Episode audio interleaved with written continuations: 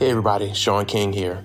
I'm on sabbatical, so we're rerunning some of our favorite episodes of The Breakdown and other North Star podcasts. I hope you enjoy them, and I'll see you again in August with brand new content. The Breakdown.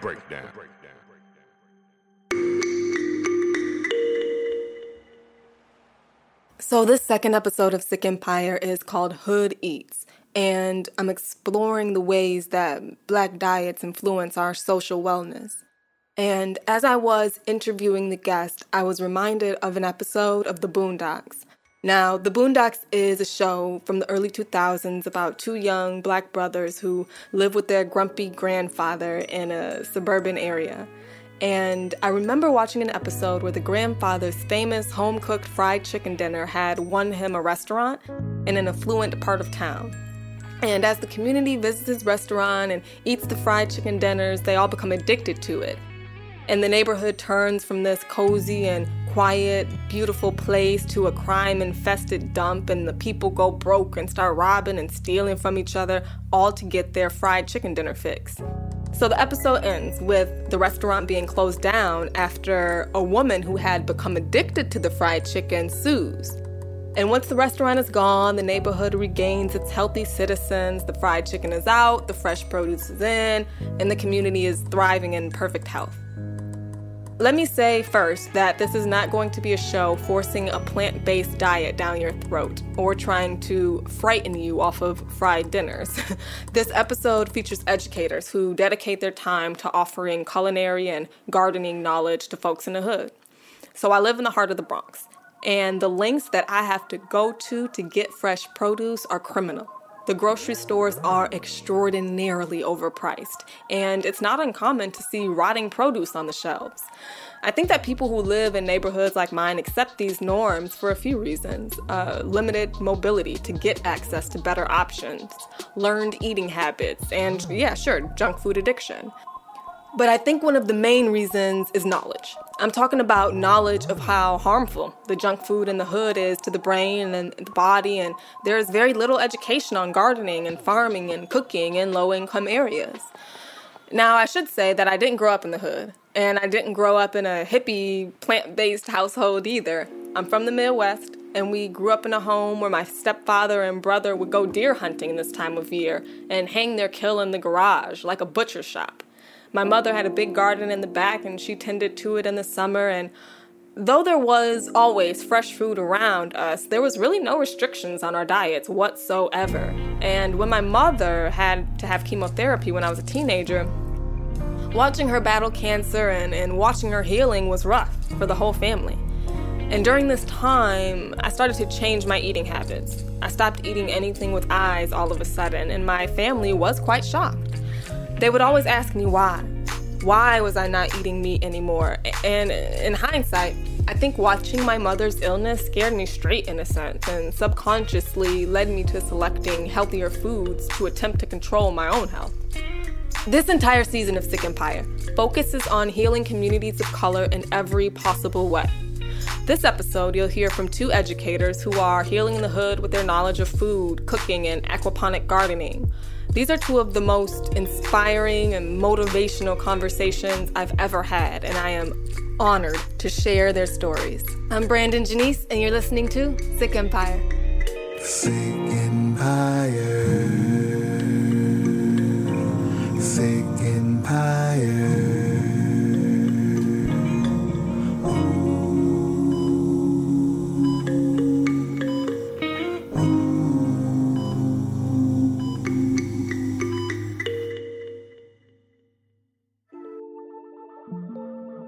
First, we are going to hear the talk I had with Kurt Evans. He's a chef, an author, an activist, and an educator. He is deeply involved in healing folks who got caught up in the criminal justice system.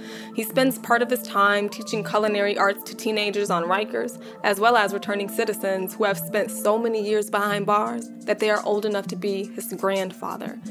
Listen to him talk about his community-based projects that feed the hood for free, the politician-attended dinners he curates to end mass incarceration. He tells a heart-wrenching story about how he watched his culinary students on Rikers Island cry in therapy sessions. And he talks about How recently, during a pandemic, he opened a pizza shop in Philly that employs a staff of mostly returning citizens. So let me ask you this to start off. What did food and community look like for you growing up? Food and community was everything for me growing up for us. And my father's side of my family had a strong Nation of Islam background. My family was close-knit. My grandmom had 10 kids. So my grandmom, she hosted card games. She wrote numbers, pretty much fed everyone food. So food always was in my life. Can you talk to me about when you started aligning your culinary work with social justice? 5-6 years ago, I started working with my friends, Ben Miller and Christina Martinez. That restaurant is called South Philly Barbacoa. They were big champions for undocumented worker rights. I would help them on their events. That sparked something to me. It was like, I want to do something for my community. People that look like me, I want to do something for people in my community, things that help affect people that I know. And at that time, The New Jim Crow was out, the Khalif Browder story. A lot of things like that was happening. And a lot of people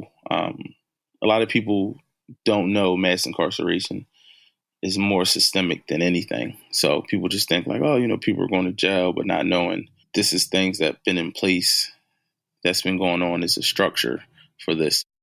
Can you give me a rundown of what your EMI or end mass incarceration dinners look like? So usually a restaurant will donate the space out, maybe a small cafe for about 25 people to a big venue space where it's 150 people.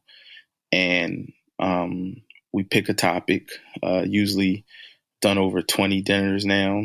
Every topic, whether it's recidivism, reentry, preschool to prison pipeline, mental health and drug addiction, diversion courts, the bail system. I can go on and on, all of these topics that affect, that have things to do with mass incarceration. We bring someone in who curates the dinner. So, I come out, I give a little spill about who I am, what I do, and talk about the menu. But then I say, this is your host, and the person that usually hosts in the dinner, they have dealt with the topic at hand extensively. The first dinner I had at the time, the deputy lieutenant governor for Pennsylvania came, and other political figures had came. I didn't know. So I started Googling people. So all my dinners after that came to the point where I didn't want no one to have a comfortable experience. So if somebody bought 3 tickets, those 3 people would not sit close to each other.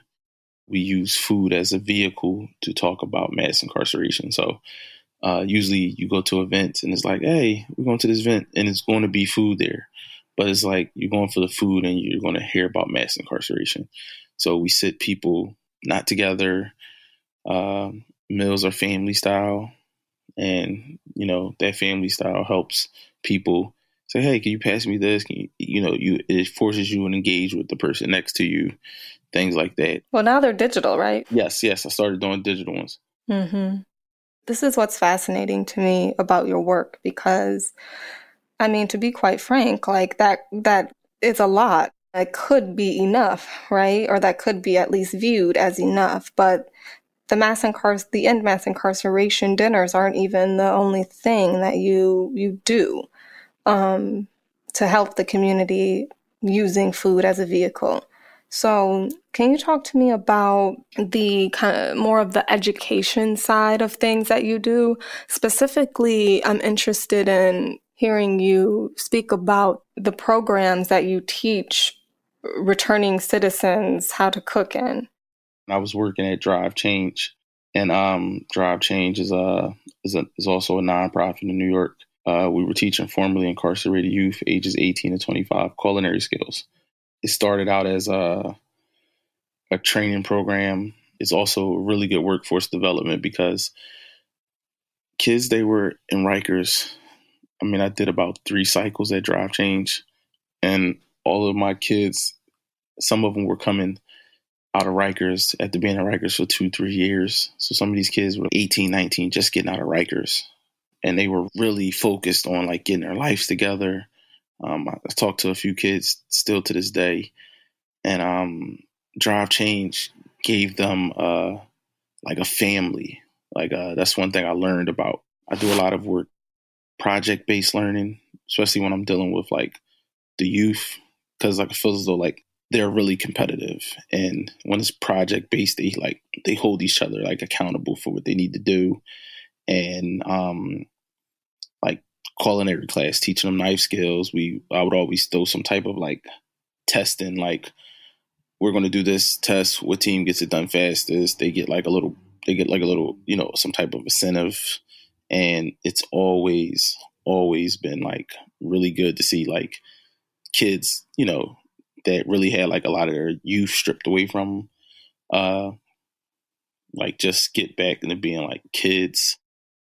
Now I'm at the Doe Fund, and it switched up a gear because now I'm dealing with adult men, high majority of the population have been in prison for more than 20, 25 years. What? Yes. So I'm talking to guys that are like literally my father's age, and could be old enough to be my grandfather too. Doe Fund is a homeless shelter that teach essential skills, soft skills for men, homeless men in New York City. So they give them housing, and they also teach them life skills and provide with job training to partner them up with jobs in the future. So in this culinary class is also different from, you know, teaching the younger youth, because the youth is like, they're young, they're eager, they're learning. Now, sometimes I'm talking to someone like who's like my senior, and they're like, you know, they're stuck in their ways of doing things. So, but one thing I can say about dealing with the classes that I'm teaching at the Doe Fund, it's a lot more seriousness, because I guess like, you know, as you're a kid, you're still finding your way. Now with the Doe Fund, a lot of people are like, this is what I'm going to do. This is what I want to do. You know, they're at that phase in their life.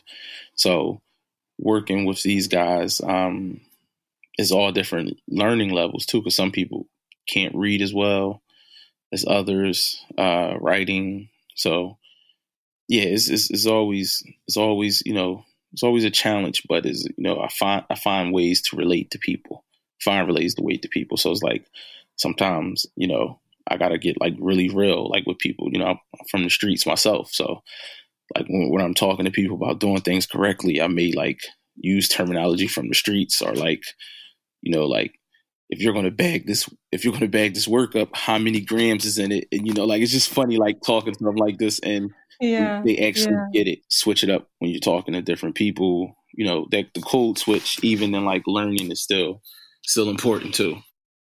Where do your frustrations lie in doing this work? Because even though you're doing great work, I can only imagine that it would be better if these people just didn't fall victim to the system. If they didn't need you, it seems like that would be more rewarding than if people were just treated humanely and not locked in cages and not getting out, you know, at 60 years old.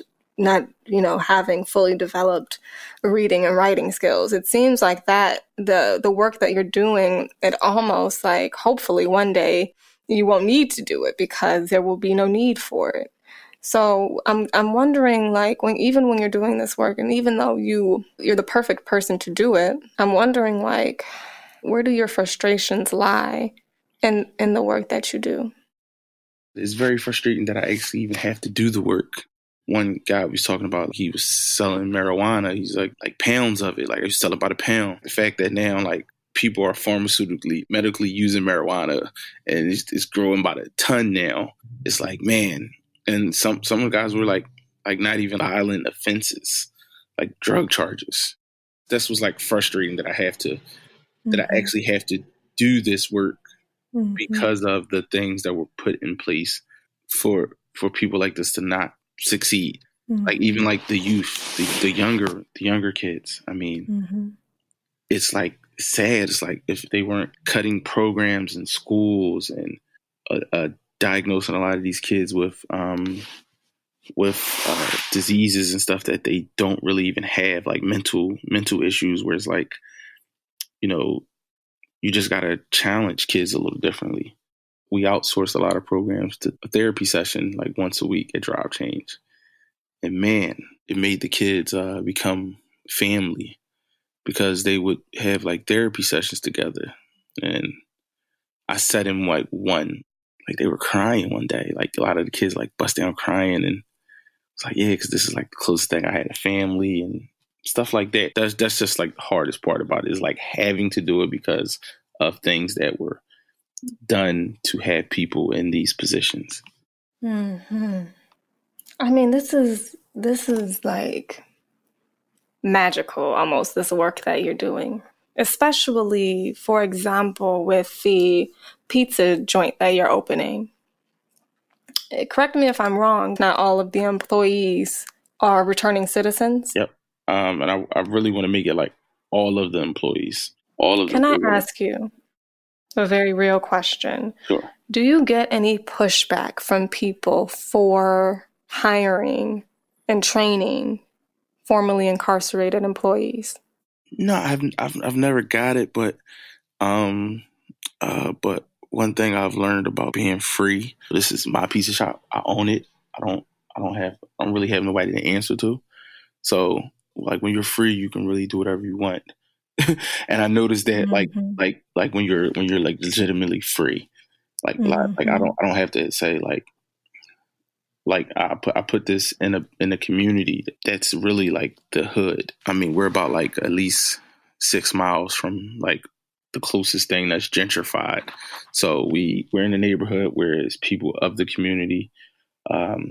Actually, hired two people that live directly in the community. A lady came in and, you know, we just had a conversation and I was like, have you been formerly incarcerated?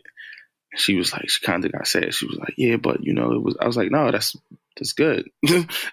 And she was like, really? I was like, no, it's good. I was like, no, that's cool. Oh, that's beautiful. Yeah, that's cool. So, and she's like, all right, thank you, chef. It would come different if I was the executive chef somewhere and I hired someone and then I had to follow the rules of what someone else would want me to do at their establishment. And I've been getting nothing but support from community leaders. A lot of people in the industry have been supporting me. So I purchased the building with my partner about 3 years ago, and we never really got it going. But when the pandemic hit, like I said, that just that time of nothingness, like I got business plans, menus, and everything together within like 2.5 weeks.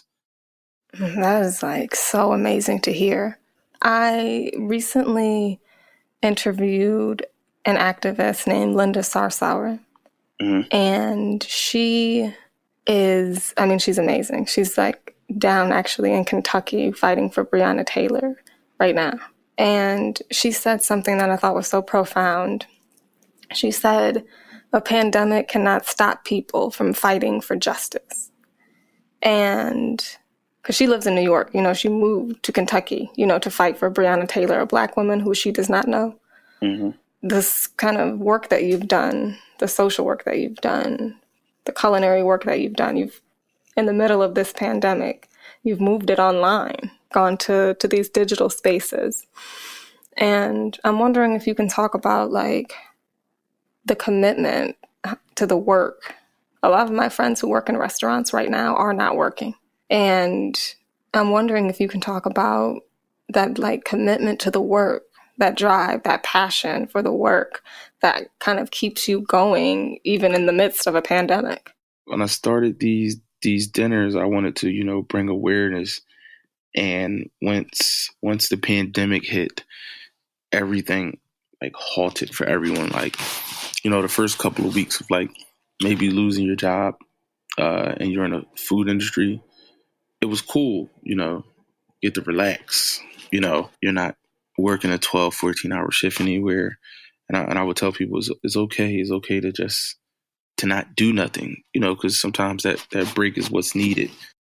I was a part of a chef collective. I'm still a part of it. We just formed a nonprofit called Everybody Eats. And we do bi-weekly food giveaways.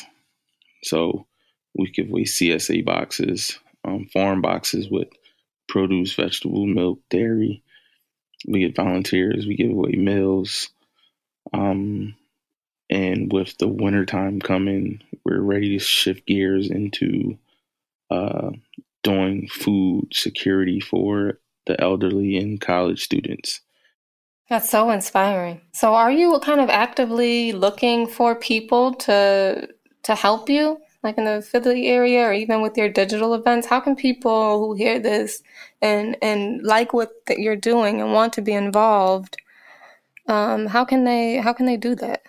Oh, man. My website is www.chefkurtevans.com. Instagram is Kurt Cooks. You guys can hit me up if anybody wants to work together. I'm always looking for help with things. Actually, my next few dinners will be in New York. I signed Tom Colicchio up. His restaurant is Craft, and he's like the founder of Top Chef. And his restaurant wants to do an EMI dinner, provide the food. And it was very generous. They would donate a portion of their proceeds from, you know, the food that they got to the nonprofit too. So, yeah, if anybody wants to work, and then always can donate to the Doe Fund or Drive Change. If you have the means, you could donate to those two criminal justice reform organizations. Brilliant. Thank you so much. This was really, really great. When I think about Chef Kurt and his work with returning citizens, I think about how incarcerated people do not have agency over their meals. And that same sense of diet regulation has been strategically forced on people who live in non-gentrified Brooklyn and non-gentrified Philly and the Bronx. These food deserts are flooded with junk food that creates sickness in the body. But what are our other options? How can we move forward and repair the damage that has been done? One way to fight the junk food war is by educating ourselves on how to grow our own food. And that's exactly what Yemi Oku has started to do with her aquaponics production and education company in Brooklyn. Yemi is the baddest sister on the block. Listen as she talks about how working in gardens helped her fight her own depression, what she offers folks who visit her farm, and the future of aquaponics. You will learn so much listening to Yemi. Can you talk to me about kind of what farming looked like for you growing up? So I was born and raised in Lagos, Nigeria. I moved to New York City when I was 16 years old. But Lagos is the center of West Africa. It is a commercial city. It is a densely populated city. 20 million people. But even in this crazy urban jungle, I did grow up surrounded by green. My mother is an avid gardener. It wasn't something that she involved me in. It was like her therapy. It was like, you know, when she's in her garden, it's her thing, and the kids were not allowed to be in there. But I was always surrounded by it. And then in middle school and in high school, I studied agricultural science. It was part of our curriculum, and I really didn't think much about it. You know, it was something we had to do, so we did it. We had a garden in the back of the school. We all had little plots. For about 3 years, we each had our own plot that we were responsible for tending to. And again, it was just something fun to do, honestly, is how at least I thought about it at the time, is an opportunity to be outside because, you know, classes are inside, and it always felt. So I was that kid that just, you know, once the teacher opened his or her mouth, I was gone. Like I was daydreaming somewhere else. So it was just always nice to be outside in the garden, playing. I remember in 8th grade, they made all of us grow corn, and we would hide in the cornfields all the time. People made out in there. People like would, you know, leave class and go hide in there. So it was just like, oh my goodness, that sounds like a movie. That sounds like a scene straight from a movie. Right. So, you know, that was my relationship with Great. What led you into starting the farm? So, and more specifically, the aquaponics. Yeah. So the aquaponics thing, I was introduced to aquaponics while I was working on a rooftop garden that I helped start in 2011. So I was working at a housing facility, permanent housing facility for formerly homeless and mentally ill adults. And part of my work was to guide the residents in developing healthier eating habits. So some of it was actually cooking one meal a day, 5 days a week. And then the other aspect was doing workshops with the residents, either one-on-one or group. You know, some of it was doing cooking classes with them or taking them on shopping trips and teaching them how to read food labels, teaching them how to, you know, use their food stamps at the farmer's market, things like that. And we started the farm on the roof because we wanted to close that gap between the knowledge that the residents had and access to the healthy food options, because that was a huge gap. Like, they know they're supposed to eat healthy. They're learning all these great ways to eat healthily, but how are they able to actually access these vegetables in a consistent manner that is affordable?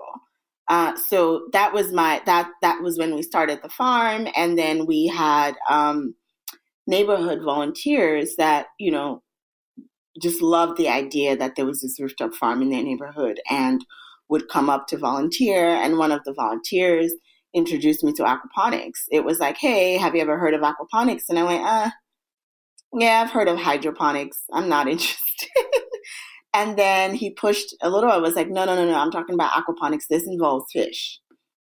And think about it. You're going to be raising a healthy protein option for your residents, and you never have to worry about watering your plants. On top of that, you're recycling water. And that is a part that stood out for me. The recycling of water and the being able to provide a healthy source of protein for the residents. And then it, like, you know, honestly, it just, I fell into this rabbit hole, and 3 years later, I had this aquaponics farm in Brooklyn. Oh my goodness, Yemi. You are that inspiration to everyone who has even tried to grow basil in their kitchen. That is absolutely amazing. So I have to ask you this then, kind of starting that work along those lines. Mm-hmm. With the population that you were working with, mm-hmm. underserved communities. Mm-hmm. What do you know about food and farming playing a role in the process of healing? Good food is the foundation of a healthy life and a healthy body. I feel like this is not stressed enough. It is not something that is taught. Like, we should all be taught this. From when you can talk and understand words that other people are saying, because without being able to nourish your body properly, there's very little else that you can do.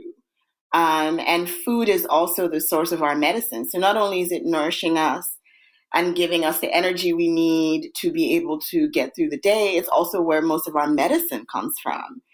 And we often look to doctors for medicine, but they are also like using medicine that comes from the land. You know, a lot of these medications are the main ingredient are plants that come from the land. So it's just also intertwined. And for the most part, for communities of color in the U.S. especially, we've been cut off from that knowledge.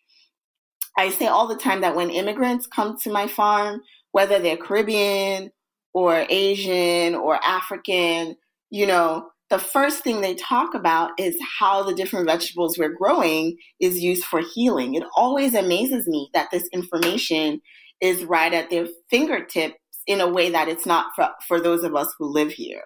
And they're usually also older, you know, so it might also be a generational thing. Like, you know, a Caribbean woman came to the farm the other day and she was like, she was talking about the pigeon peas that we're growing, and she was like, the leaves, you can rinse your eyes with it if you're having vision problems. You can use it as a blood tonic. You can use it for this. You can use it for that. You know, she was just rattling it off. And we don't have access to that information anymore. And we don't even have access to the foods, you know, anymore. We don't have good food in our neighborhoods. I live, you know, in a hood in Brooklyn. I work in the hood. And even as a farmer, you know, I still go out of my way to get access to healthy food. So I can imagine what other people in other neighborhoods are going through in urban environments where you're just surrounded by junk food. You know, you're surrounded by fast food restaurants everywhere, like literally everywhere, on every block, 2 or 3 of them. And then on top of that, there's the liquor store. And then on top of that, it's like the bodega selling like, you know, the processed junk food. There is very little opportunity for us to nourish our bodies and nourish our minds, or even learn about how food can also be a healing tool, you know, to heal diabetes or heart disease or high blood pressure, or even some of the mental health issues we have. Being in a garden does so much for your mental health, and we don't have access to that. Can you talk a little about that? A little bit about the benefits of being in a garden, you know, kind of on your mental health specifically. So I'm someone who's had direct experience with this. I, you know, suffered from really deep depression that I didn't even realize was depression for most of my 20s and even into my 30s, and eating disorder, which actually was tied to the depression, and I didn't understand that. And healing for me didn't come until I was actually working in the land. Once that rooftop garden went up and I was there every day and being amongst the plants every day, it was like I was forgetting myself and having this out-of-body experience every time I realized that, you know what, for the 4 or 5 hours or maybe even 6 hours a day that I'm on this garden, I feel good.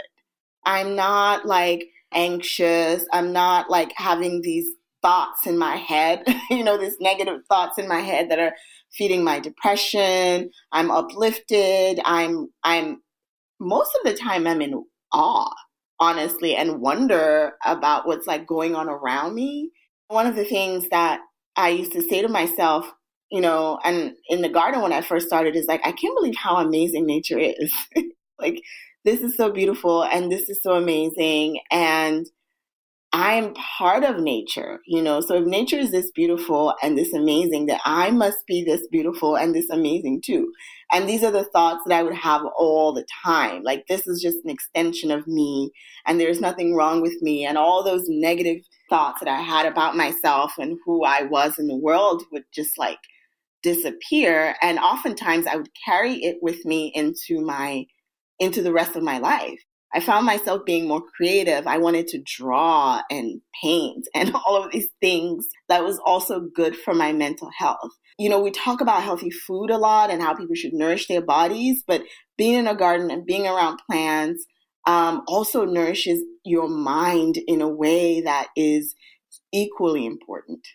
Yes. Thank you so much. That was absolutely brilliant. So kind of along those lines then, can you talk a little bit about the education that you offer at Oko Farms? So the farm was meant to be primarily source of education for people, myself included, and those of us who worked on the site included. So in addition to the growing and selling of the food is a byproduct of the educational component. COVID has changed that a little bit where we're doing things online now. But primarily the farm was to showcase aquaponics, this form of food production that saves water, recycles fish waste to grow food. So you're getting fish, freshwater fish and vegetables and flowers and herbs and fruits at the same time. And you're also saving water. So it was a space to demonstrate that where people could engage with that. where we could talk about water use in agriculture. We could talk about the ocean and what's happening with our oceans and what's happening with like marine life and aquatic animals, and also how and why the lives of those aquatic animals matter, right? Well, how is it connected to our own well-being, the human well-being on Earth? Because this is not a conversation that you can have at an average farm, right? You go to an average farm, you're probably going to be talking about soil and how great soil is, which is a great thing. But then also it's equally important for us to talk about fish and where it comes from, and ocean life and what's happening in the ocean, and water, how we use water. And there are like parts of the world that don't have access to water to grow food. These are all essential things. You cannot sustain life without water. So my thought was just to really focus on water and the importance of water, and why water use and water accessibility should start to be in the forefront of our conversations, along with talking about soil and the importance of soil. And then also I just wanted a space where people could just be in nature and enjoy nature and garden and learn how to garden, especially for young people. I meet a lot of young people who don't want to put their hand in the dirt, you know. I spent 5 years prior to aquaponics working in soil, and I would meet so many young people, even some of their teachers, who are hesitant to touch soil. But you don't see that with aquaponics. Folks are not hesitant to touch the water or to get their hands wet, so to speak. And then you can see the roots of the plants. You can engage people differently. It's exciting. It's fun. And that really was what the farm is meant to be, a space where like people come in and really engage, especially school children, and ask all kinds of questions. And we can talk about everything, you know. We can also talk about soil, because we do some soil farming and we compare. We do like fun things like blind taste tests, or, you know, like how does something taste in soil versus aquaponics, and can you tell the difference in the taste? Can you tell the difference in the smell? We do fun things like that. Since COVID, we can't have people in the space in the same way, and we've been working really hard on bringing that education online. It's not experiential, but now we're really focused on giving people the tools they need to be able to farm and grow for themselves. Because what COVID did was highlight how important that is. You know, people, especially people of color, you need to know how to grow these foods for yourself. If the supermarket is going to be running out of food, if we need to also be able to grow some food for ourselves, regardless of where we live, you know, whether you're in an urban environment, whether you're in a rural environment, whether all you have is a windowsill, how can we support you to be able to grow food for yourself? And that's really been our focus since COVID started. So in that sense, education is your focus. And absolutely. Specifically children, you know. Yeah. Can I ask you then possibly to paint a scene for us in 10 years with all the education that you're doing, right? In 10 years, what does urban farming look like? I mean, what does our food revolution look like? Wow. If I had to pick like my wildest dream, it would be... Yes, your wildest dream. It would be for there to be food growing everywhere people are. So I'm talking about schools. All schools having food gardens where we're growing food, we're growing medicinal herbs, we're also creating like pollinator habitats, you know? I want to see like food in hospitals as well, healthy, fresh food growing in hospitals, gardens in hospitals, gardens at like places of worship, at bodegas, at supermarkets, where people don't have to go far to get access to food, apartment buildings, even offices for people who have the space to do it. Like that is my dream. Not only in the U.S., but, you know, in other places around the world. That sounds lovely. So you mean like literally you're leaving your house, walking to the train, and you could potentially pick an apple off of the apple tree. Exactly. Or, you know, you can go like have your doctor's appointment and leave with a bag of produce, you know?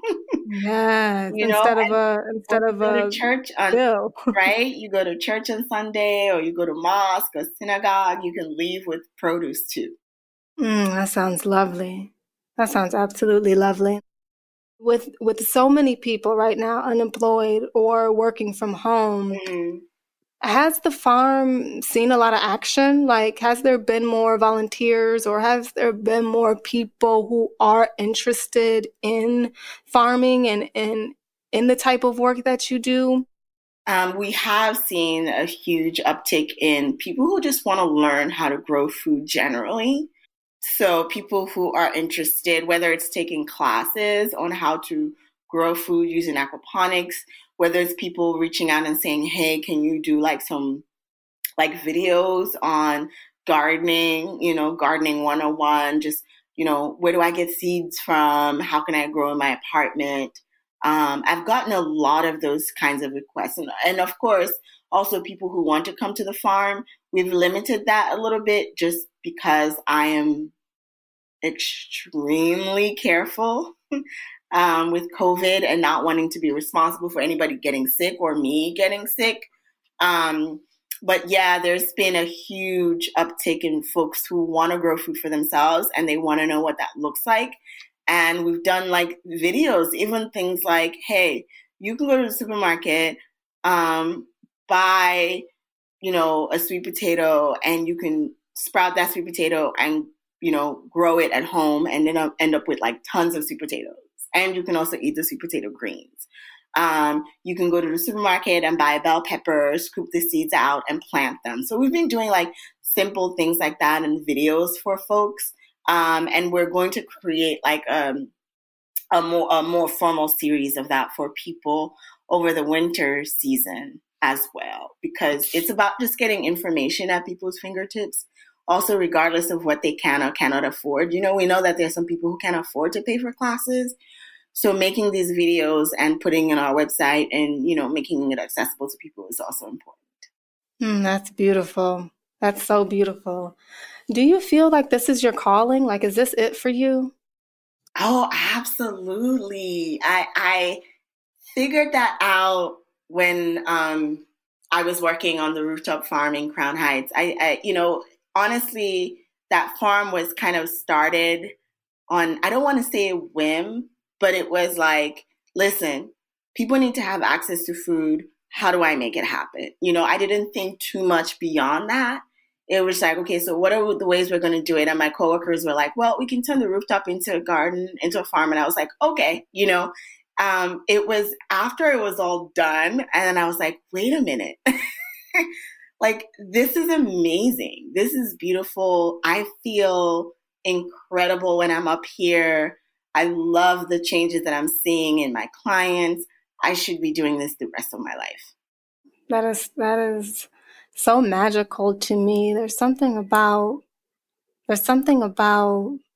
when my hands are in the dirt or when I'm walking barefoot outside in the grass. There's something magical that happens. It's terribly difficult to describe. Right. But I feel it, you know, yes. And I know even with my houseplants, you know, and even with the herbs that I grow in my home, like there is something about the idea of growing something. Mm-hmm. And, you know, it's healthy. Yeah. And there's just some sort of ownership, right, mm-hmm. over that idea of planting something, watching it sprout, watching it grow and mature, mm-hmm. that I think Black people have, it's in our blood. We've always had that. You know, that's what we do, actually.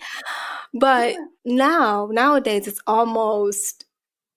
I mean, it is truly almost a miracle to find a lot of, especially young Black kids mm-hmm. who like, for example, aren't afraid of like bugs. Right. Or I went to the botanical garden last year sometime and there was a group of kids there, like all Black and brown.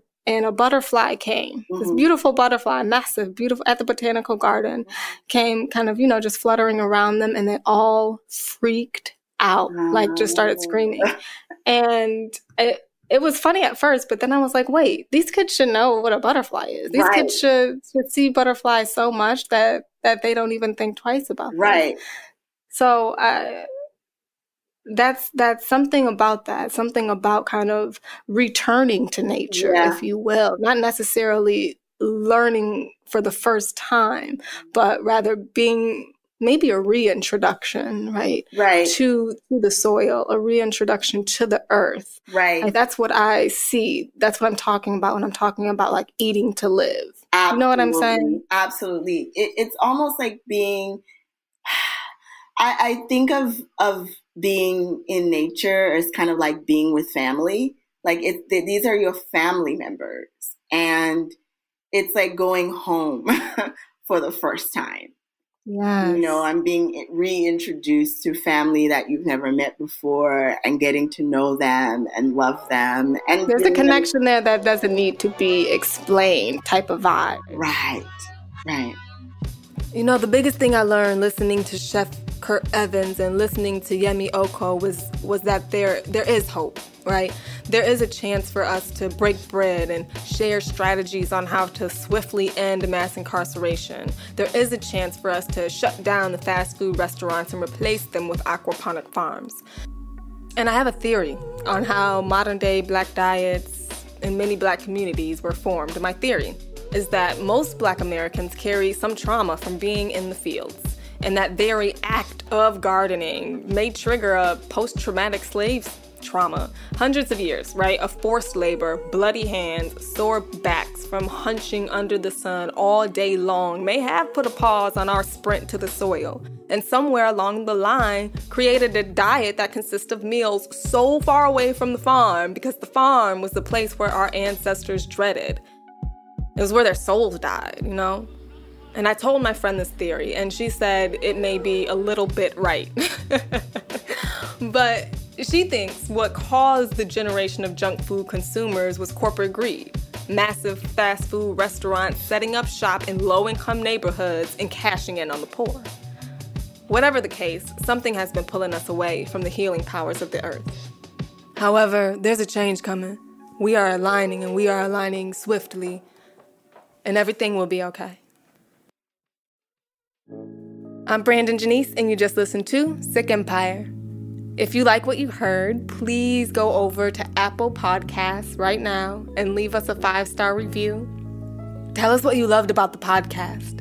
And be sure to tune in next week when I will be talking to 2 women who have survived mental health traumas and have flipped their lives around. And now they serve other people who are in desperate need of mental health services in underserved communities. I'm Branden Janese, and this is Sick Empire.